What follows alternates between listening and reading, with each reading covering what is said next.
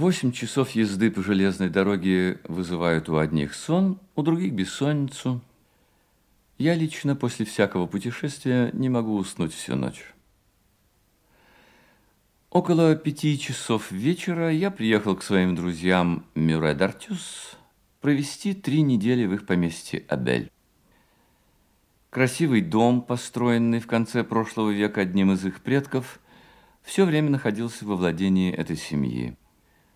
Поэтому он сохраняет уютный вид, свойственный тем жилищам, где постоянно живут одни и те же люди, поддерживая в них обстановку и порядок и оживляя их своим присутствием. Ничто здесь не меняется, и душа дома не отлетает из этих комнат, где никогда не чувствуется запустение, где ковры никогда не снимаются со стен и ветшают, бледнеют, линяют, вися все на тех же местах.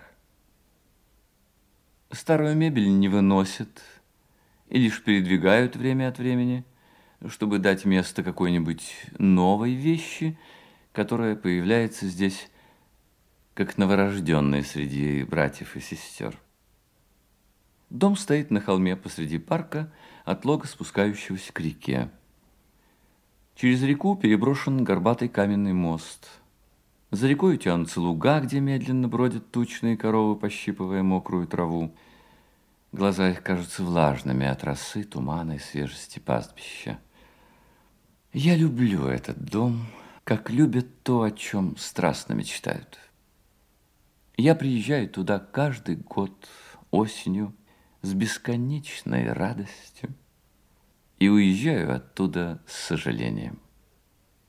Пообедав в этой дружеской спокойной семье, где меня принимали как родного, я спросил Поля Мюре, моего товарища: «Какую комнату ты предназначил мне в этом году?»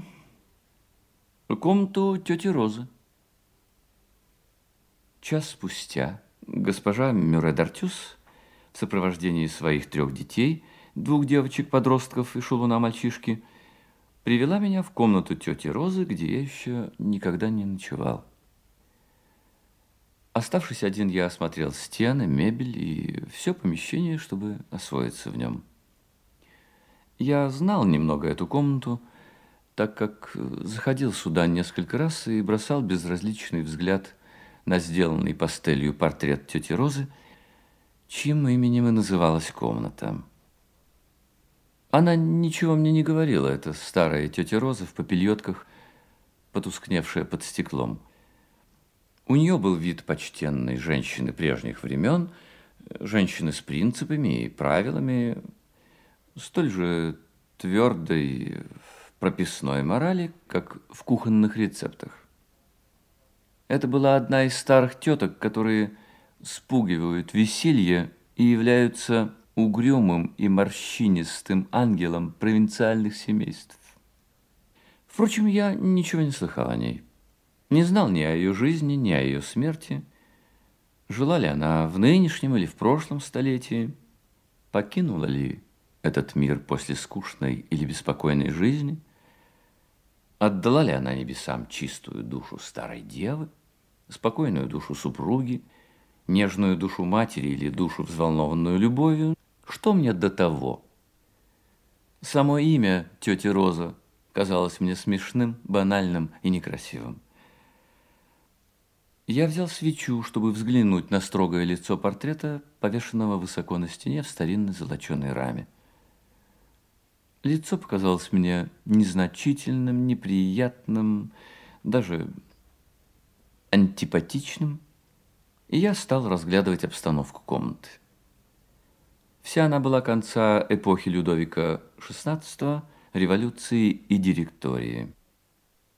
Ни одного стула, ни занавеси не было внесено с тех пор в эту комнату, сохранившую запах воспоминаний, тонкий аромат, аромат дерева, тканей, кресел, обоев тех жилищ, где жили, любили и страдали.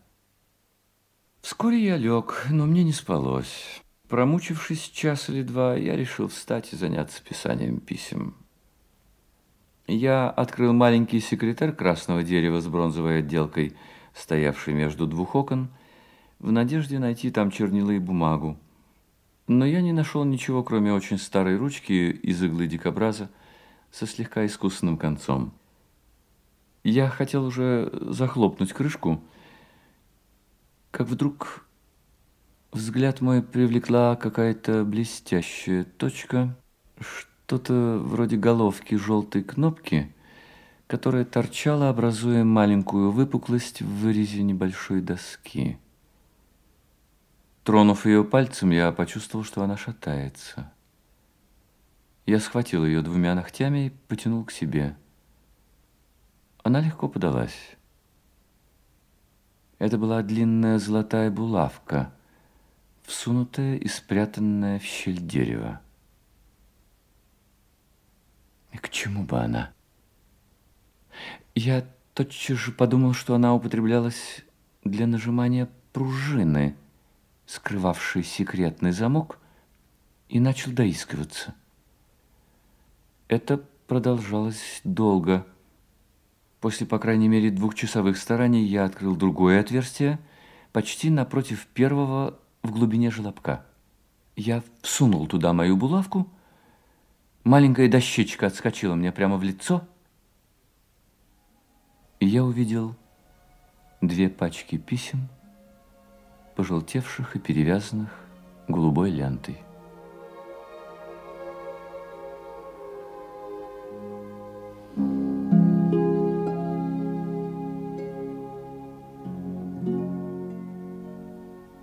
Я их прочел.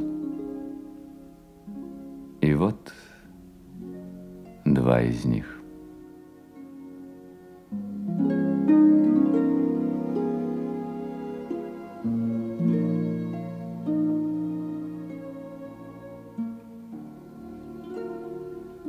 Вы хотите, чтобы я вернул ваши письма, моя дорогая? Вот они, но для меня это большое горе. Чего вы боитесь? Что я их потеряю? Но ведь они заперты. Что их у меня украдут?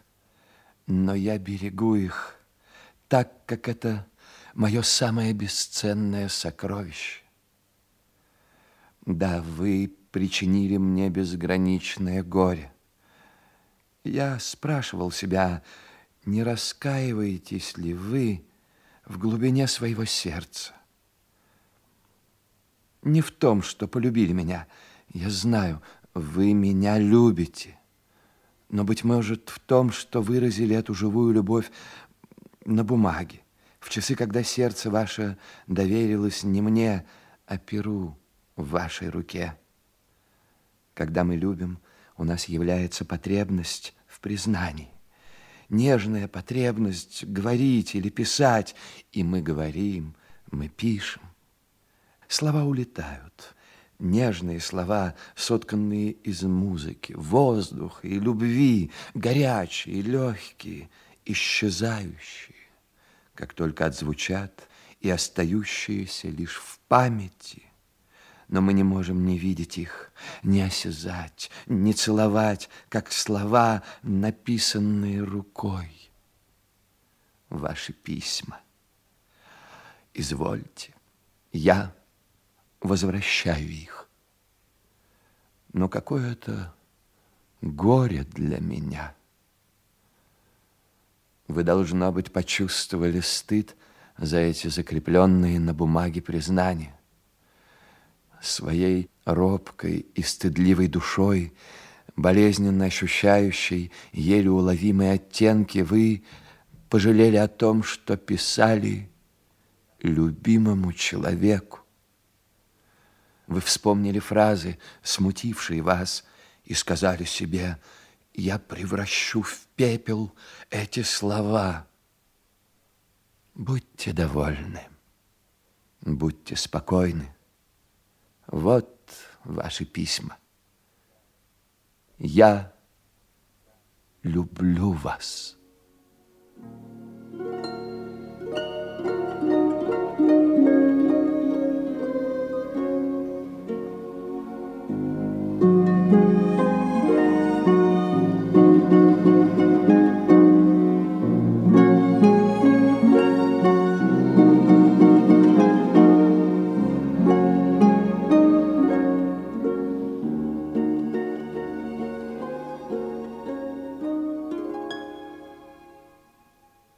Мой друг, нет, вы не поняли, не угадали. Я нисколько не жалею и не пожалею никогда, что призналась вам в моей нежной любви. Я буду вам писать всегда, но вы тотчас же возвращайте мне мои письма, как только прочтете. Я вас оскорблю, мой друг, если объясню причину этого требования. Она не поэтична, как вы думаете, но практична. Я боюсь, но не вас, конечно, а случая. Я виновата. Я не хочу, чтобы моя вина обрушилась на кого-нибудь другого, кроме меня. Поймите меня хорошенько. Мы можем умереть, вы или я. Вы можете умереть, упав с лошади, ведь вы каждый день ездите верхом, на вас могут напасть, убить на дуэли. Вы можете умереть от болезни сердца, при поломке экипажа, от тысячи случайностей. Умереть можно только один раз, но причин для смерти больше, чем отпущенных нам судьбою дней. И вот ваша сестра, ваш брат или ваша невестка найдут мои письма. Вы думаете, они меня любят? Не думаю. Но даже если бы они меня обожали, возможно ли, чтобы две женщины и мужчина, зная тайну, и такую тайну, не рассказали бы о ней? Конечно, вам может показаться нелепым, что я говорю о вашей смерти и высказываю подозрения относительно скромности ваших родных. Но рано или поздно мы все умрем, не правда ли? Почти, наверное, один из нас переживет другого. И так надо предвидеть все опасности, даже эту. Я же буду хранить ваши письма рядом со своими, в потайном ящике моего секретера. Я покажу вам, как они лежат рядом в шелковом футляре, полные нашей любви, словно двое возлюбленных в одной могиле. Вы мне скажете, но если вы умрете первая, моя дорогая, ваш муж найдет эти письма. Я ничего не боюсь. Прежде всего, он не знает тайны моего стола, а затем он не станет их искать. И даже если он найдет их после моей смерти, я ничего не опасаюсь. Думали ли вы когда-нибудь обо всех любовных письмах, найденных в ящиках умерших?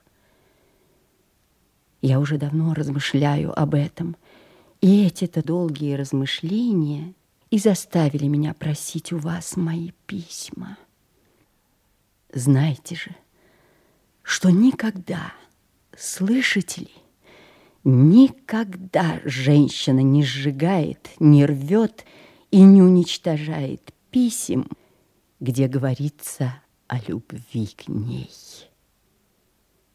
В них заключена вся наша жизнь, вся надежда, все ожидания, вся мечта. Записочки, заключающие в себе наше имя и ласкающие нас словами любви, это наши священные реликвии, а мы все почитаем молельни, особенно же те, где сами занимаем место святых. Наши любовные письма – это наше право на красоту, грацию, обаяние. Это наша интимная женская гордость, сокровище нашего сердца. Нет-нет, никогда женщина не уничтожает этих тайных и очаровательных архивов своей жизни. Но мы умираем, как все, и тогда... Тогда эти письма кто-нибудь находит. Кто? Супруг? Что он с ними делает? Ничего. Он их сжигает. Ой, я много думала об этом. Очень много.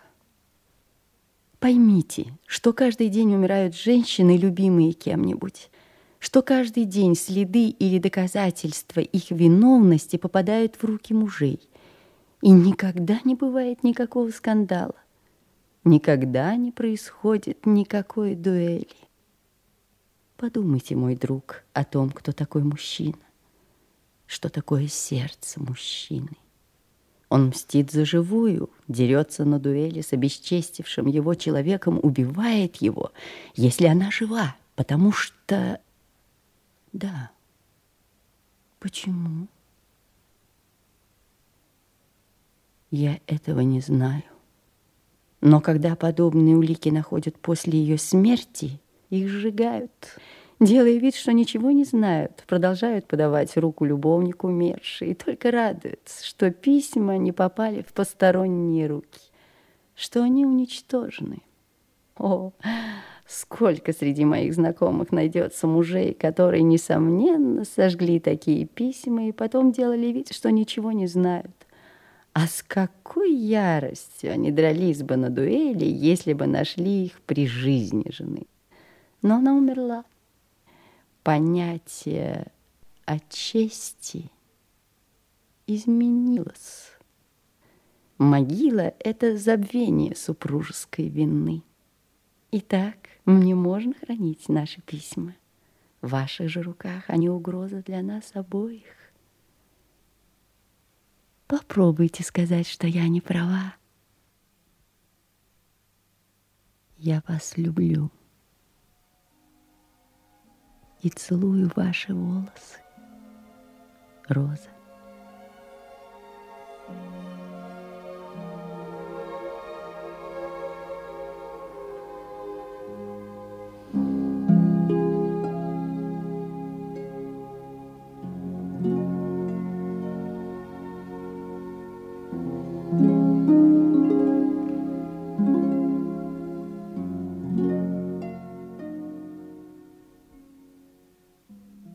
Я поднял взор на портрет тети Розы и, взглянув на ее строгое, морщинистое, немного злое лицо, подумал о всех этих женских душах, которых мы совсем не знаем, которые считаем совсем иными, чем они на самом деле.